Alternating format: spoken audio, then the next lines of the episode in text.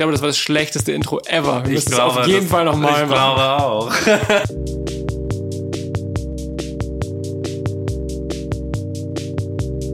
Hallo, ich bin Henning Hi, ich bin Frederik. und äh, wir arbeiten und spielen mit und in dem Projekt HDK und ähm, unterhalten uns an dieser Stelle mal ein bisschen darüber, was da so passierte in den letzten vier Jahren. Wir haben nämlich festgestellt, es gibt dieses Projekt seit vier Jahren. Und das Debütalbum beleuchtet den Hintergrund ist jetzt auch ein halbes Jahr alt.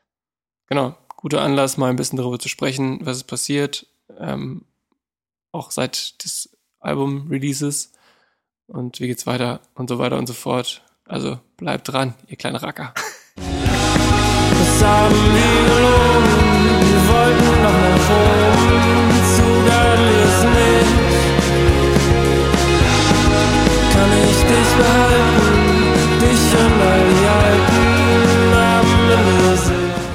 Äh, ich glaube, das erste Mal, als ich dir so einen HDK-Song vorgespielt habe, so der auch einer, der rausgekommen ist, Hm. war Baum im Auto auf dem Weg in den Urlaub oder so. Ja. Und das war so ein ganz frühes Demo und da weiß ich noch genau, wie ich mit meinem äh, sehr alten, schrottigen Verstärker, der ganz viele Wackelkontakte hatte, der hatte aber einen sehr, sehr guten Hall. Und mit dem habe ich dann äh, diese, diese waberigen Gitarrensachen aufgenommen. Ja. Deswegen war die Gitarre da auch so präsent, weil zwischen uns auch, glaube ich. Auch so. Ja. Ähm, genau, da habe ich dir die ersten Songs gezeigt. Ähm, von dem, wie es dann geworden ist. Genau. So ungefähr. Und habe ich dich. Ich glaube, du fandest es so mittel. Ich glaube, du fandest es interessant, aber du warst nicht so richtig äh, komplett überzeugt. Aber ich glaube, ich habe schon durchschimmern lassen, dass man vielleicht zusammen Musik machen könnte oder ob du vielleicht Lust hast, da mitzumachen. Ja. Habe ich dich das da schon gefragt? Weißt du das? Das. Ich glaube nicht. Wir haben dann ja erstmal noch in einem anderen Projekt zusammen Musik gemacht. Stimmt. Indie Rock. Zimt hieß die Band mit C, kann man ruhig mal Genau. sagen. Ähm, sehr gut, finde ich, eigentlich. so für das, was es war. Wir haben viel zu lange gebraucht, um Songs zu schreiben. Wir hatten einen Song und sonst haben Genau. wir nur die, die Klassiker von 2006 gecovert. Aber es war, war eine gute Zeit. Eine gute Zeit. Und erst danach wurde es ja, wurde es irgendwie konkret, ob wir auch zusammen für, für die Musik, die du schreibst, in einer Band spielen wollen. Das stimmt. Genau. Und dann haben wir, glaube ich, ich weiß gar nicht, wie es sich dann zusammengefunden hat. Ich weiß nur, dass ich hatte vorher irgendwie schon jahrelang und auch unter dem Namen HDK irgendwie Sachen probiert. Mhm. Und äh, das war aber musikalisch irgendwie noch ganz anders. Und ja, ich war Echt? irgendwie total unsicher und wusste gar nicht, wo das hingehen soll. Ich erinnere mich noch gut an ein Konzert im Grünen Jäger in Hamburg. Mhm. Nur, nur du mit Akustikgitarre und, äh, Stompbox. und einer Stompbox, Ja. die so die Bass, Bassdrum-Schläge macht. Ja, es hört sich jetzt schlimmer an, als es war, aber so richtig gut war es auch nicht. Ich weiß nur, ich war Vorband von so einer ganz schlimmen Alternative-Punk-Band. Ähm, Das hat nicht gut gepasst. es hat überhaupt nicht gepasst, aber es war irg- irgendjemand ist abgesprungen und dann bin ich halt eingesprungen. Und es war aber auch eine gute Erfahrung, wie alles. ähm, davon haben wir auf jeden Fall ein paar gute Erfahrungen gemacht, die in dem Moment aber nicht so geil waren. Genau, wir haben gerade schon mal überlegt, welches Jahr oder was war so der Moment, wo wir das erste Mal mit ein paar Leuten im Proberaum standen für das Projekt Hm. HDK. Und das muss im Jahr 2016 gewesen sein. Ja. So Ende 2016, so November wahrscheinlich. Ja, ich glaube so um den Dreh, Oktober, November. Also jetzt vier Jahre her. Jetzt vier Jahre her. Vor allem dadurch, dass das Album jetzt ein halbes Jahr draußen ist, das lang erwartete Debütalbum von RDK, ähm, was dann ja wirklich in so ein Vakuum hineingeboren wurde, wo niemand sich für irgendwas interessiert hat, außer für die News und, Klopapier. äh, und genau solche Sachen. Jetzt nicht so tagespolitisch oder so, aber was ist in diesem Projekt passiert, damit man vielleicht, wenn man sich für das Projekt interessiert, äh, mal sieht, okay, das Becoming Harry K., die Home Story.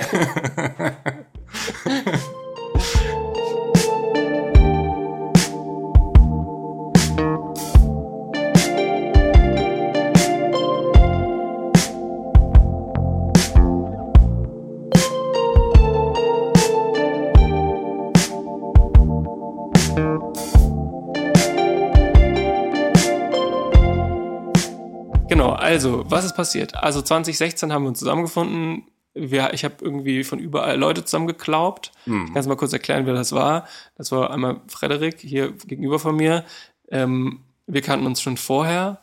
Ähm, offensichtlich. Dann Enno, mein damaliger Mitbewohner und großartiger Gitarrist, ein sehr netter Typ. Ähm, toller Musiker übrigens, hat auch ein eigenes Projekt, Zinker Zinker. Ähm, dann sein alter Kumpel Sönke, den er noch irgendwie aus der Heimat kannte, Mhm. der äh, Rhodes gespielt hat. Und der hatte auch einen Rhodes, das war auch ein großer, Großes Argument. großes Nein. Argument. Er war Spitzentyp. Spitzentyp, sehr, sehr nett. Ähm, irgendwie immer gute, gute äh, Stimmung reingebracht in den ganzen Laden. Und dann noch Timo Meinen, ähm, seines Zeichens früher Drummer bei Findus gewesen. Und den habe ich echt durch Zufall irgendwo aufgegabelt. Also ich glaube, Den der hast war- du, glaube ich, ganz frech an der Arbeit, als er an der Strandbar gekellnert hat. Ja, der hat irgendwie, so, genau, ich, ich glaube, der hat irgendwo, hat er mal so ein paar, ich, ich genau, ich glaube, der hatte so ein paar, äh, so, so ein, zwei Nebenjobs irgendwie noch. Ähm, und da habe ich dann echt mal, habe ich ihn angesprochen. Ich war mit meiner Schwester und einer Freundin von ihr da und dann haben wir darüber gesprochen, äh, ah, guck mal, ja, hier, ich habe noch echt noch keinen Drummer, ich habe überhaupt keine Ahnung. Und dann war so, ja, dann frag ihn doch einfach. Und ich glaube, was er mir auch im Na- Nachhinein erzählt hat, war verwirrt, aber ich glaube, er fand es auch ganz cool. Dann hat es ewig gedauert, bis wir uns getroffen haben. Und dann haben wir uns irgendwann getroffen und dann habe ich ihm das vorgespielt. Ich hatte halt Schiss ohne Ende. Ich glaube, er auch. und dann haben wir das, äh, dann fand er das aber, glaube ich, tatsächlich ganz okay oder ganz gut oder fand es spannend zumindest. Dass er gesagt hat, okay, Leute, ich komme mal mit euch in den Proberaum. So fing das an. Dann haben wir angefangen zu spielen, die ganze Zeit im Proberaum, irgendwie so nach und nach die Songs uns drauf geschafft, die ich mir da so in der Zeit, die ich entweder schon hatte oder Mhm. die ich dann noch fertiggestellt habe. Nächster großer Schritt, Studio. Da waren wir nämlich dann im Sommer 2017 im Studio und zwar Ja. bevor, und das kann man vielleicht auch nochmal dazu sagen, wenn man die EP hört, ähm, bevor wir überhaupt irgendein Konzert gespielt haben. Ja. Bloß im Proberaum versauert. Genau, nur im Proberaum gespielt ähm, und was ich, aber glaube, auch ganz spannend noch finde. nicht, gar nicht mehr, mehr Songs auf dem Kasten als die, die wir dann aufgenommen haben. Oder vielleicht noch ein, zwei mehr. Also es, man hätte ja noch gar keine ganze Show richtig spielen können. Ich glaube, das Was ist gerade dazugekommen, ganz Ja. frisch, wo, ja, ich glaube, das war so ein bisschen jetzt wie bei diesem Album, dass man auch versucht hat, einen, der gerade ganz frisch war, draufzupacken. Nur diesmal hat es nicht funktioniert. Und das mal davor, bei der EP, hat es funktioniert. Das war nämlich, Ja. glaube ich, das Was. Und da hat, glaube ich, äh, Kollege, Produzent Christian Kühl dann gesagt, äh, okay, den knallen wir da noch drauf. Stimmt, es waren ursprünglich nur fünf geplant. Ja, genau. Ja. Also war genau, da waren wir bei Christian im Studio, der hatte sich das irgendwie, der hat das über Timo mitbekommen, die kannten sich früher und dann ähm, haben wir uns irgendwann getroffen. Ich weiß noch, ich habe hab den großen Fehler gemacht, Timo meinte, ich soll Bier mitbringen und dann war ich im Supermarkt, dachte mir, was könnten die mögen? Was mag, was mögen wohl diese alten äh, Hamburger Indie-Punk-Leute? Und dann habe ich Astra mitgebracht und dann wurde ich schief angeguckt und dann hat Timo, glaube ich, gesagt, Henning, ich habe gesagt, du sollst Bier mit. ich weiß noch, ich hatte wahnsinnig viel Respekt vor, vor den Aufnahmen. Das Ja. erste Mal so richtig im, im Studio. Ich als eigentlich gelernter Gitarrist, umgeschult zum Bassisten, gleich Mhm. erstmal damit eine, eine Studioaufnahme machen. Mhm. Aber es hat dann überraschend gut alles funktioniert.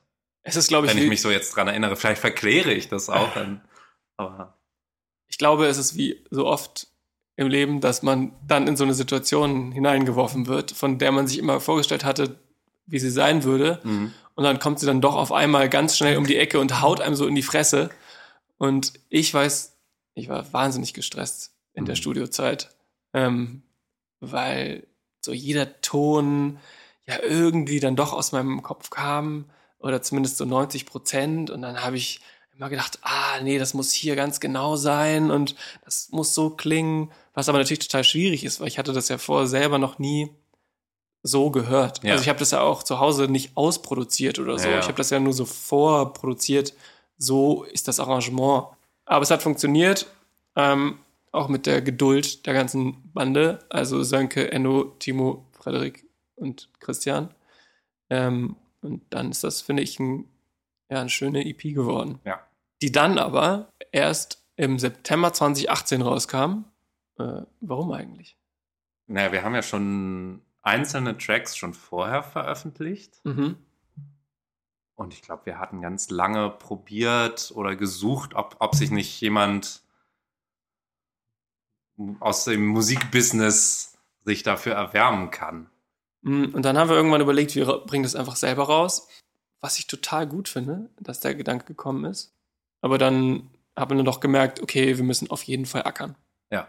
Und dann kam auch relativ schnell die Entscheidung, okay, wir spielen einfach alles, was uns vor die Füße fällt. Und so kam es auch. Ja. Das Ganze hin und her und der verdammte Lärm. Ich will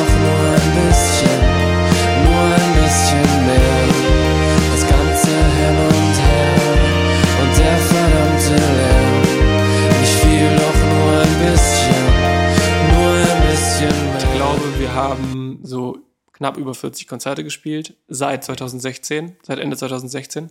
Beziehungsweise das erste Konzert war ja In Köln. Köln. Interessanterweise eigentlich auch für eine Hamburger Band gleich, gleich das erste Konzert auswärts. Und Full Band auch. Wir Und sind, gleich, mit, ja. wir sind mit zwei PKWs hingefahren und mit einem wieder zurück. Ja. Diese Geschichte steht auf einem anderen Blatt.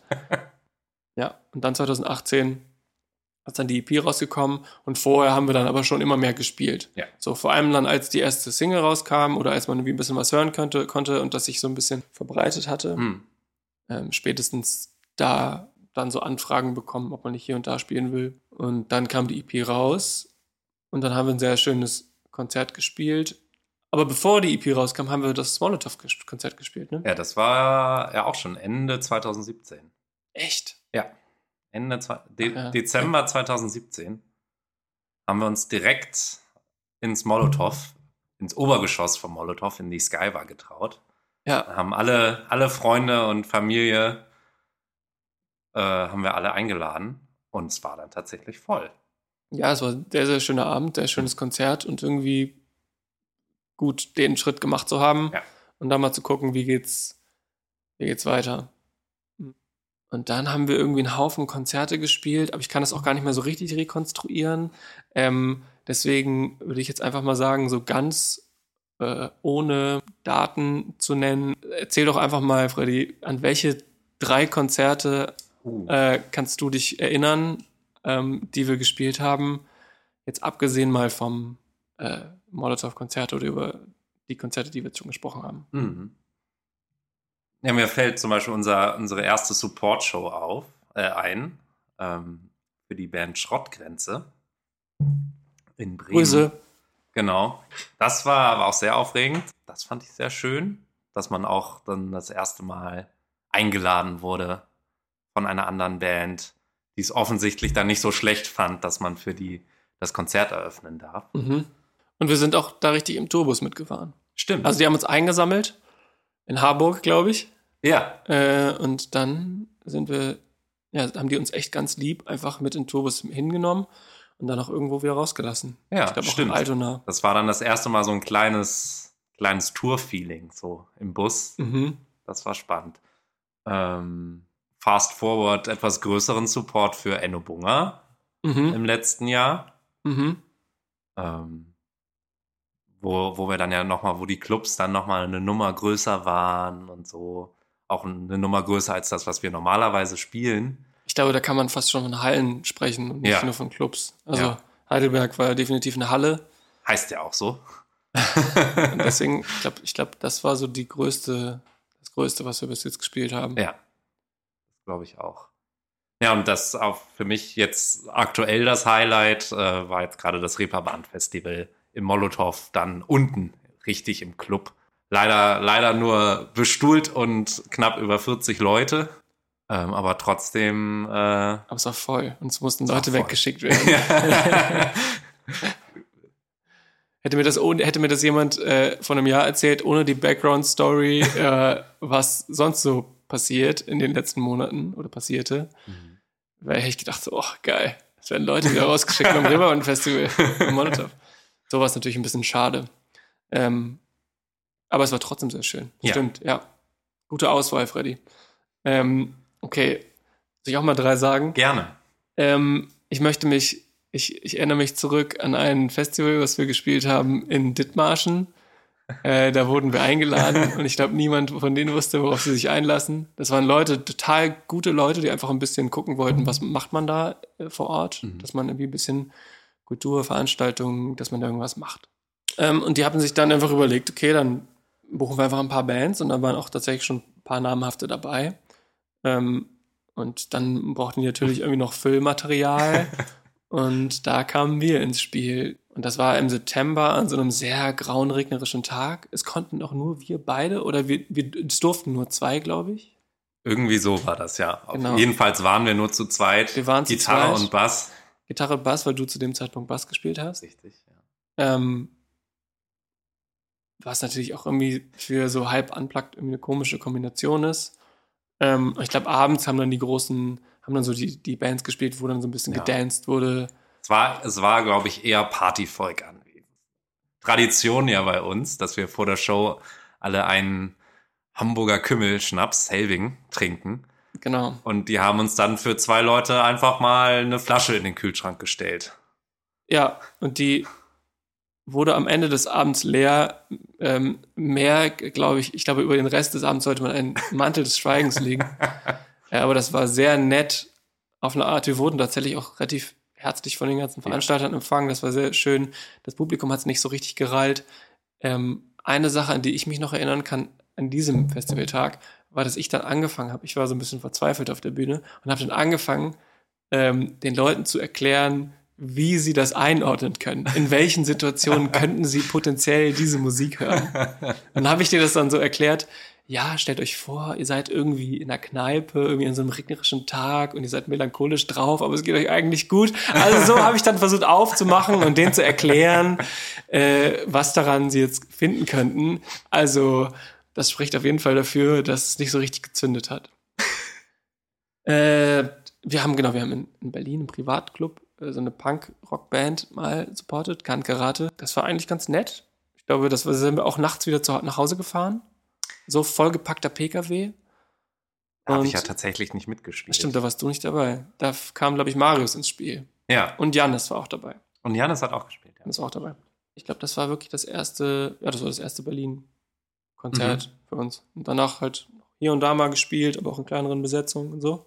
Ach so, dann Kiel haben wir gespielt, Prinz Willi, das ist aber auch noch gar nicht so lange her. Ich glaube, das war letztes Jahr irgendwann. Ich glaube auch, ja. Und die Leute, die da gearbeitet haben, total nett, haben richtig gute Sandwiches bekommen. Und ich war am nächsten Tag einfach sterbenskrank. Vier Tage lang richtig, richtig ausgenockt und konnte gar nichts mehr. Ja. Es war wirklich, es war richtig, richtig schlimm. Ähm, deswegen war das auch sehr ein denk- denkwürdiges Konzert. Ich musste ja jetzt noch, wo du von dem Festival in Heide erzählt hast, noch von einem äh, noch viel schöneren Festivalerlebnis musste ich dran denken. Im, beim Rocken im Brocken. Rocken Oh ja, Am Rocken am Rocken. Rocken am Brocken. Ja, Das war toll.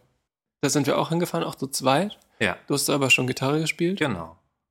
Und wir haben, wie hieß die Bühne? Hexen, Hexenhütte oder so? Hexenkessel, Hexenhütte oder so. Ja, Ähm, das war alles so thematisch, hatte das alles mit dem Brocken zu tun und mit dem Ja. Harz und mit so diesen ganzen sagenumwobenen Sachen, die da, die damit verwoben sind. Sehr, sehr nett und ein richtig guter Tag. Und Ja. da haben auch richtig große, gute Bands gespielt, die wir noch gesehen haben und gehört haben. Ich glaube, kurz nach uns hat dann Ali Neumann auf der großen Bühne angefangen. Und wir haben dann die, versucht, die Songwriterin, die nach uns auf unserer Bühne gespielt hat, noch ein bisschen zu hören. ja. Aber Ali Neumann hat alles, hat Ach, alles mit stimmt, ihrem das Bass. ist ja rübergeschallt. dann, ja. Ähm, ja, da hat einfach, ja, da hat Ali einfach, einfach aber präsenter. ja. Ja, später noch die Leoniden von der Bühne aus sehen können. Haben Von der. Seite. Und dann noch gespielt Mia Morgen. Stimmt. Was war denn noch so, was fand ich denn noch so gut da? Was auch auf der Ah, kleinen Bühne Marvi Phoenix hat. haben wir Marvi. Phoenix, Marvi Phoenix, genau, das fand ich, ja genau, das, fand, das war richtig gut. Ja. Ähm, man kann zu unserem Auftritt sagen bei Rocken am Rocken, dass die, äh, wir haben angefangen vor unserem Künstlerbetreuer, unserem Mischer und noch irgendjemandem, Ja. weil wir die erste Band waren, die an dem Tag gespielt hat. Irgendwann mittags. Wir waren, glaube ich, auch sowieso komplett die erste Band, die an dem Tag gespielt ich glaube auch. hat. Ähm, und dann irgendwann hast du auch gemerkt, ich glaube, es wurden wirklich auch so, ich glaube, in dem Moment, in dem wir angefangen haben, wurden die Schleusen geöffnet. Ja. Und dann hast du wirklich gesehen, wie Leute mit so großen Augen auf diese Bühne zu liefen und sich gefragt haben, was passiert da? weil es auch nicht so richtig laut war, weil die halt nicht Ja. lauter sein durften, Ja. wegen den anderen Bühnen. Genau. Und dann so abgebogen sind, schon mal, um sich für alle die Neumann anzustellen. Am Ende waren aber trotzdem, glaube ich, so 20 Leute da. Ja. Und ein paar fanden es auch richtig cool. Und ich glaube, haben sogar mitgetanzt und mitgesungen. genau, das hat richtig Ja. Spaß gemacht. Und ich, und ich erinnere noch, wir haben dann, hatten da dann auch einen sehr guten Abend. Oh ja. Im, im, im Künstlerbereich. Grüße an das Körperfunk-Kollektiv nochmal. Oh ja. Stimmt, mit denen haben wir eine sehr gute Zeit. Und dann haben wir im Kombi geschlafen. Ja.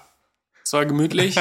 und wir hatten, wir haben versucht, die, die goldene Mischung aus, ähm, aus nicht ersticken und nicht nass werden hinzubekommen. Äh, weil es sehr stark geregnet hat, glaube ich, auch in Ja. der Nacht. Deswegen Ja, haben wir auch stimmt. nicht im Zelt geschlafen. Wir hatten ein Zelt dabei, aber hatten es nicht. Ach, stimmt. Aufgestellt. Ja, genau.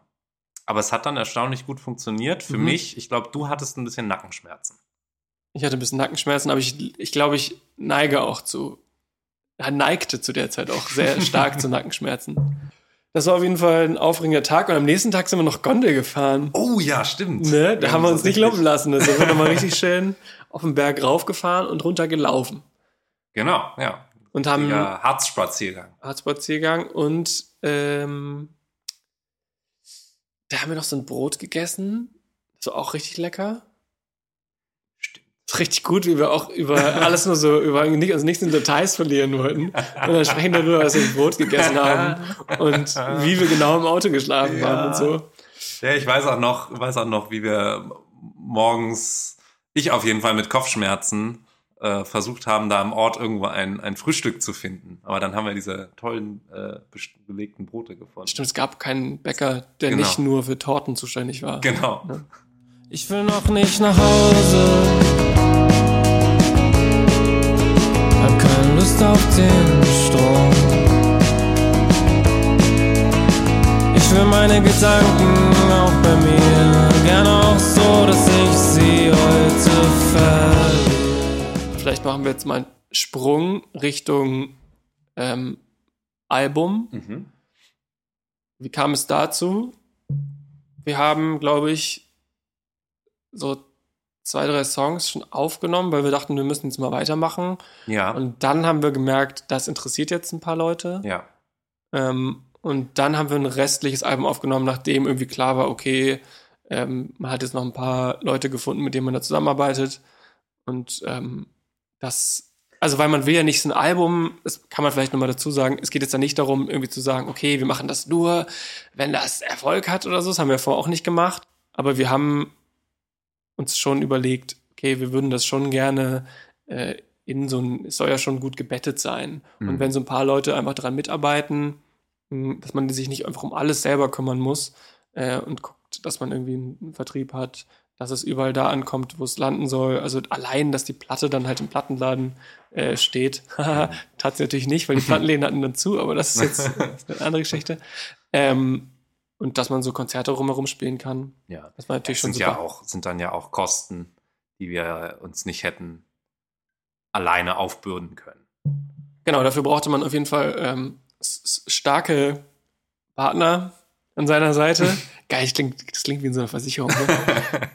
Dann haben wir die Platte aufgenommen und vor der Produktion und nach der Produktion, ich glaube, es war wirklich so, wir sind zum Studio hingefahren und wir sind vom Studio weggefahren, jeweils auf Tour. Mhm. Vorher waren wir mit Enno Bunge auf Tour. A7 rauf, A7 runter, sehr viel gefahren, dann irgendwie noch in Nachbarstädte bei irgendwelchen Bekannten äh, gepennt. Ja. Ähm, und als wir fertig waren, dann auch direkt wieder auf Tour, weil wir am nächsten Tag in Mannheim gespielt haben. Stimmt. Und da, und da konnte ich auch nicht mehr. Da hatte ich, ich glaube, da hatte ich auch keine Stimme mehr. ja. Ich war am Ende des Konzerts nur noch im Arsch. Und ähm, aber trotzdem irgendwie gut, dass wir das gespielt haben. So, da hatte man mal so eine kleine Extremsituation und ich dachte, okay, ich weiß nicht, wie ich das stimmlich durchhalten soll, Leute. Ja, aufregende Zeit. Aufregende Zeit. Wie viele Tage haben wir aufgenommen? Ja, ich glaube, wir haben, haben ja erst die erste Etappe im Frühjahr, wo wir die drei Songs aufgenommen hatten. Mhm. Weiß ich ehrlich gesagt gar nicht mehr, wie lange das war. Drei Tage, oder? Ich da waren wir richtig auch. schnell. Ich glaube, da waren wir einfach drei Tage, drei Songs. Und dann haben wir uns für den Rest der Platte ein bisschen mehr Zeit gelassen. Ja, haben wir Ähm, dann ein bisschen mehr als eine Woche, glaube ich. Mhm. weil wir auch wollten, dass das dann halt irgendwie ein, Sch- das soll ja dann auch in sich schlüssig sein und da sollen verschiedene Facetten drauf sein, da sollen verschiedene Farben drauf sein, die irgendwie äh, gut ineinander greifen und dass es nicht langweilig ist und dass du das Ja. Ding auch am Stück hören kannst. Da hatten wir noch ein paar Gäste im Studio, äh, Trompeten Ulf, äh, mein Vater hat Posaune gespielt. Achso, mein Vater hat noch singende Säge gespielt, das kann man auch noch mal sagen Ah, ja, vielleicht. stimmt. Gutes Instrument. Ähm, Pauline hat noch was gesungen. Stimmt, Pauline hat noch was gesungen. Und ähm, auf jeden Fall haben wir noch ziemlich viel rumprobiert und Quatsch gemacht. Ja. Und, äh, Das war schön, dass wir dafür die Zeit dann am Ende hatten. mhm. Bei der EP habe hab ich auf jeden Fall bei ähm, geneigte RDK-Fans wissen das vielleicht, dass bei Hast du was vor ein riesengroßer Krachteil kommt. Und in diesem Krachteil, da mussten wir irgendwie, ich hatte mir so vorgestellt, dass da halt irgendwie so wirre Schlagzeug, das ist wie, als ob, als ob jemand die ganze Zeit auf so ein Schlagzeug fallen würde oder mehrere Menschen nacheinander aufs Schlagzeug fallen.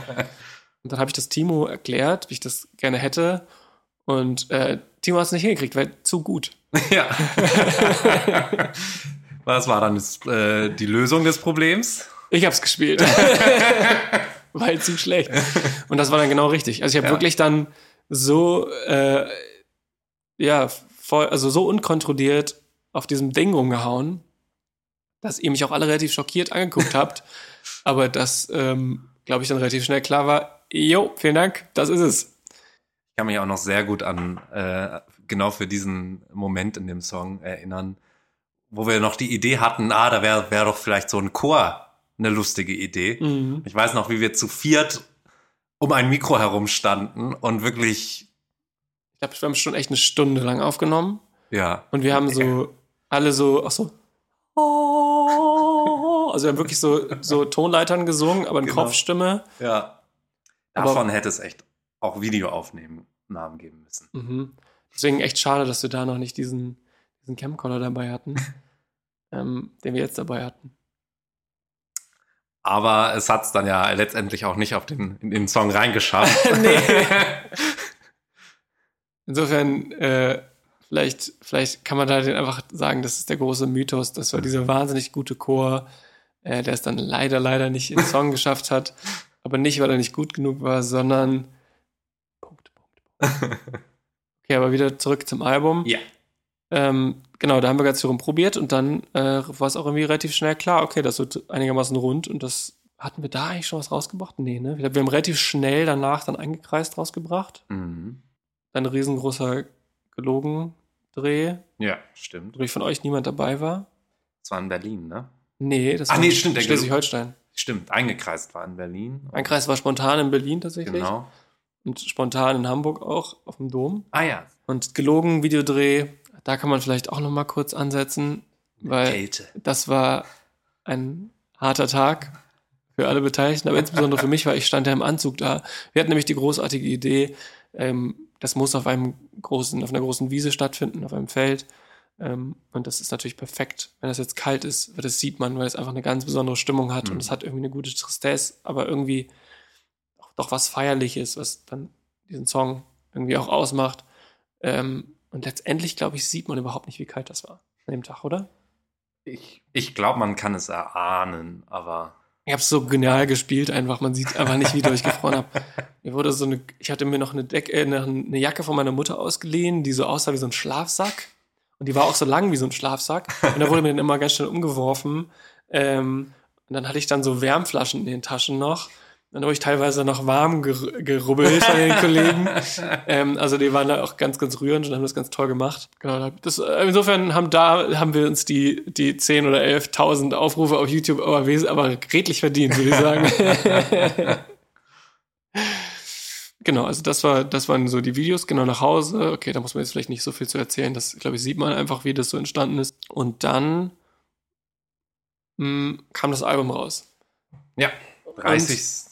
nee, 3. April. 3. April. Und jetzt, Freddy, vielleicht erzählst du mal, wie du die direkte Albumphase miterlebt hast. Jetzt ab Veröffentlichung. Ja, und auch so die Wochen davor und so. Oh, ich war vorher, glaube ich, sehr freudig aufgeregt, dass das endlich rauskommt. Ähm, weil wir dann ja doch schon relativ lange dran gearbeitet haben. Und so ein Debütalbum ist natürlich äh, eine tolle Geschichte. Mhm. Ähm, ja, und dann, was aber zeitgleich kam, war äh, dann Corona. Oi. Und ähm, weil ganz viele Leute haben ja, haben ja geschoben. Ja. Ne? Und das haben wir, glaube ich, auch überlegt, aber es war zu spät dafür. Wir haben Also wir kurz, wir, hatten da mal drüber gesprochen, aber Mit dem Label kurz Mhm. gequatscht, aber die waren, haben gesagt, das ist tatsächlich zu spät. Aber man wusste auch zu dem Zeitpunkt auch nicht, dass die Läden komplett dicht machen Eben. und wie, äh, ex, ja, wie exorbitant groß dieses Thema sein wird und wie alles beherrschend.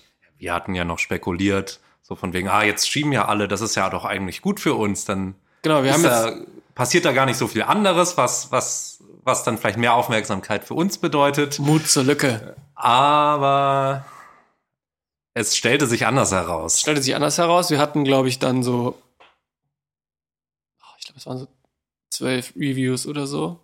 Das waren sehr, sehr wenig. Mhm. Und ich finde, dafür hat es sich dann doch irgendwie noch ganz gut verbreitet. Dann haben wir auch gedacht, okay, wir können gar kein Konzert mehr spielen. Wir warten erstmal ab. So, dieses Jahr. Wir wollten wir- eigentlich eine kleine Release-Tour spielen im März, im April. Genau, wir hatten schon, ähm, ach genau, kurz vorher hatten wir noch ein Göttingen-Konzert, wo uns der Bus abgeraucht ist. Stimmt, hätte Das- man das gewusst. Konnten wir schon nicht spielen. Das war wäre quasi unser letztes Konzert gewesen. Mhm. bevor Corona kam. Dann, als Corona kam, war irgendwie klar, okay, wir können unser Release-Konzert in der Astra-Stube nicht spielen. Dann hatten wir noch eine Support-Tour mit Switcher angekündigt Stimmt. und noch so ein paar andere Festivals im Köcher, wo dann relativ schnell klar war, okay, das wird irgendwie alles nix. Ich glaube, wir hatten Switcher-Tour angekündigt. Mhm. Ich glaube, zwei oder drei Wochen später haben wir sie schon wieder abgesagt. Ja. Also wirklich richtig, richtig bitter. Ähm, genau, und dann war, glaube ich, erstmal bei allen, ich weiß nicht, wie es bei dir war, das kannst du gleich mal erzählen. Bei mir war es auf jeden Fall so, okay, ich ziehe mich jetzt ein bisschen in mein Kokon zurück und guck Ja. erstmal, was passiert, weil es sich irgendwie auch falsch anfühlte, äh, in dieser Zeit so schamlos was zu bewerben, weil natürlich hat man sich kurz geärgert und natürlich ist es auch nach wie vor so, dass man denkt, okay, das war jetzt nicht die Aufmerksamkeit, die darauf hätte liegen können. Mhm. Ähm, auf der anderen Seite ist es halt auch nur Musik und war uns dann auch ein bisschen, ja, nicht egal, aber man dachte so, okay, ja, gibt halt auch echt einfach wichtigere Sachen gerade, Ja. ähm, als jetzt irgendwie diese Platte. Ähm, und Ja, ich erinnere auch noch, wie ich viele Tage hier in meiner Wohnung verbracht habe, hm, als dann der komplett Lockdown war. Ähm, dann auch in Kurzarbeit gekommen bin.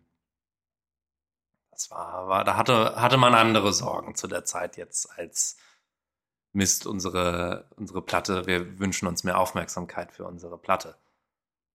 genau, und das Interessante war, dass dann irgendwie ein paar Wochen später ging es dann auch fast schon wieder.